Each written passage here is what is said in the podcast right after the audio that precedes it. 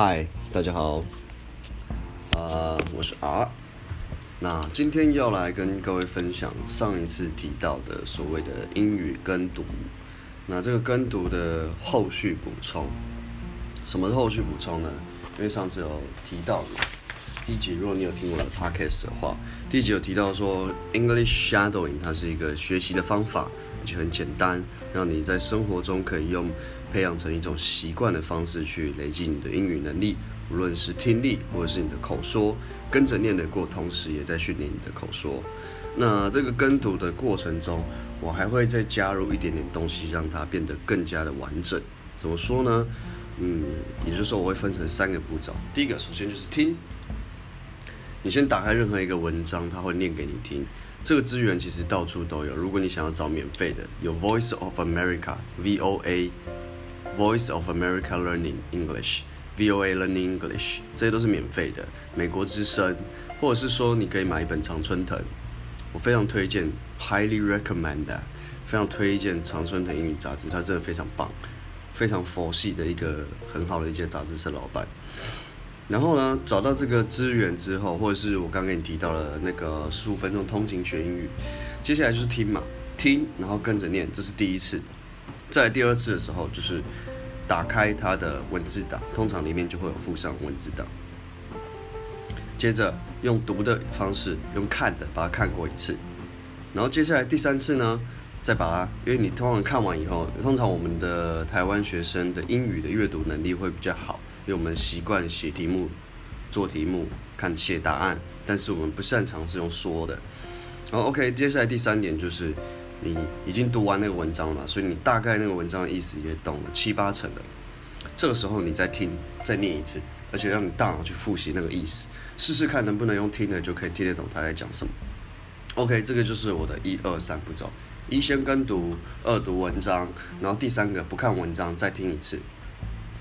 如果你还有余裕，或者是你特别喜欢这个文章的内容，你可以把它写下来，可以把它写下来，顺便再练习自己写的能力。这个写下来的时候，你还可以做什么？写下来的时候，同时去看这只句子的句构，它的文法，可以哪个地方要加强呢？一般人最容易忽略的就是动词的时态变化。举个例子来说，He is，对不对？I am 嘛，is am are，be 动词三态变化，everyone knows that, but seldom people can use it on when when he speak English, right？就是这种感觉。呃，我们看一个人的他的英文的口说好不好，或者是说他流不流利，我们不要说他的英语程度哦，我只是讲说他的英语流不流利的话，其实都出在这些很小的细节，就像是刚刚的时态变化。比如说，我有听过人讲说 “You are so the best”，这就听起来非常的很怪嘛，因为那文法有错误，也不是很流畅。我们会讲说 “You are the best”，或是 “You are so good”，“You are so sweet”，“So kind of you” 这样子，但是我不会讲说 “You are so the best”，超奇怪的嘛。但其实也没有错很多嘛，听起来。对，那这个就是所谓的口说的细节。OK，补充到这边的话，不知道大家有没有这个问题？如果没有问题的话，我再推荐一个一篇文章好了。那这个文章我会跟大家分享一下，因为它是一个很短的文章，而且字不多，那单字也不是很难。我可以用先用念的，如果需要的话，可以在后面的解释去探讨。OK，那我就先念喽。Depressed, the solution is human connection. Depressed 就是忧郁症的意思。The solution is human connection，就是现在最流行的人与人的连接。OK。Jordan Harry understands depression. He has written two books on the subject and has dealt with depression and antidepressants for much of his adult life. He shares some of the insights he has picked up along the way in this talk in his TED Talk. This could be why you are depressed or anxious. Harry notes that if someone is depressed or anxious, it is not because they are weak or broken, but because they are human whose needs are unmet. To illustrate this, he tells a story about a Cambodian farmer that suffered from depression after losing his leg while working. The doctors didn't pres prescribe his meditation, nor did they send him back to work in the fields. Instead, they made him a dairy farmer. Soon after, the man's depression improved. 这两段在讲什么呢？一开始就讲说，John and Harry understand depression。这个人啊，他了解所谓的忧郁、抑郁症。那他曾写两本书，关于如何处理忧郁、抑郁这个主题。那也曾经在 TED 演讲上面过。OK，那他的书里面有提到说，如果他一个人他陷入 depress 或者是 anxious 的这个状态的时候呢，通常不是因为那个人很脆弱，或者是说他很 weak 很虚很弱啊，或者是身心软弱，其实是因为他的一个人的基本的需求没有被满足。那是什么样的需求呢？就是人与人的连接嘛。我们刚刚看主题可以看到了，the solution is human connection。OK，我念第三段，this animal。呃，OK，这个字不会念，所以我跳过。This also offer another observation about depression. The problem may not always be within ourselves, but in the way we live. In the way we live. If drugs were the solution, then rates of depression in the US and Europe would not be on the rise. This is because as a society people are lonelier than ever. 好，这一段他提出了一个很重要的，就是 This is because as an society, people are lonelier than ever。他是说，在现在这个社会，人们其实比以前还要更加寂寞。这也是为什么前面有提到的，就是说，如果药物真的是一个解方的话，If drugs were the solution, then rates of depression in the U.S. and Europe would not be on the rise。他说，在美国或是欧洲的忧郁症人口就不会是一直这么上升的状态了。Harry mentions another story. This one is about a woman in London who has served severe depression and anxiety. 他说，在伦敦的一个妇女，她正在经历 depression and anxiety 这个痛苦。One day, her doctor asked her to come to the clinic twice a week to meet with other people. It wasn't a meeting for people to talk about their problems, but a place where the group could work together on the goal, any goal. They built a garden and looked out for each other, and soon their conditions began to improve. OK，这里讲到重点，其实后面不用看也没关系，因为这个文章的重点已经讲完了。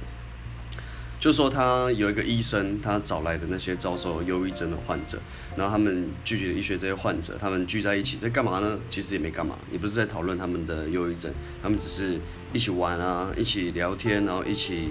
建造一个花园，然后他们一起去照顾那些花，然后很快的这些症状都改善了。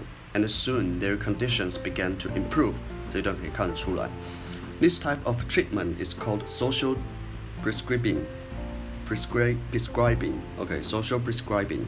As Harry points out, the solution to depression isn't in fixing ourselves, but in connecting with others. 这种解决的方案呢，这种解决忧郁症的方案，solution of to depression isn't in fixing ourselves, but in connecting with others，其实是真正的根本的去解决人的问题。所以这也是一个我们很好去探讨的问题哦。因为现在疫情的时代嘛，每个人都只能窝在家里。其实人的本能是渴望跟人家连接，可是因为我们现在更加的。对科技上瘾，对社交媒体上瘾，我们失去了世界真实的样貌，我们失去了与真实的人连接的能力，不论是心灵上还是身体上的。好，OK，这个问文章其实为什么我很喜欢，是因为第一个它不难，然后第二个它很很能启人反思，特别是我是一个非常往外跑、非常喜欢与人连接的人。自己讲完却很尬，很好笑。OK，那其实我们现代的生活，忧郁症的越来越多，失去自我意识的人越来越多。我非常推荐有另外一部电影叫《智能社会》，我们可以去看。如果你在一个小孩子他成长阶段，他没有去透过真实世界跟人家连接。